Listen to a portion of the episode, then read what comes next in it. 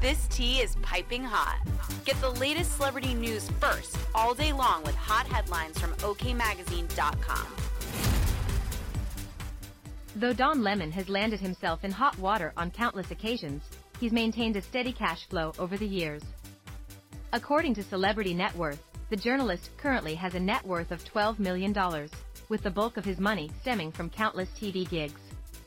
It's estimated that Lemon, 57, pulls in $4 million each year via his CNN contract, but in the past, he's also worked for the Today Show and NBC Nightly News. One of his biggest accomplishments was getting his own show on CNN, Don Lemon Tonight, which ran from 2014 to 2022. In addition, the star has earned big bucks from his two books.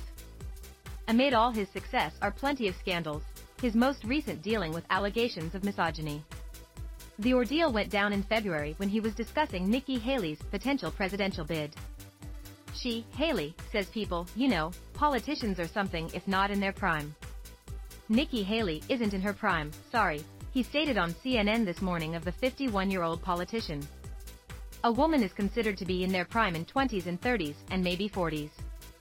After sparking tons of backlash, the anchor was absent from the show for two days, but he then issued an apology on social media, admitting, the reference I made to a woman's prime this morning was inartful and irrelevant, as colleagues and loved ones have pointed out, and I regret it.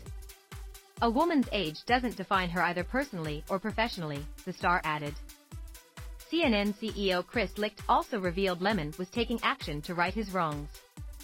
I sat down with Don and had a frank and meaningful conversation. He has agreed to participate in formal training, as well as continuing to listen and learn, he wrote in a message to network employees. We'll keep you updated. It is important to me that CNN balances accountability with fostering a culture in which people can own, learn, and grow from their mistakes.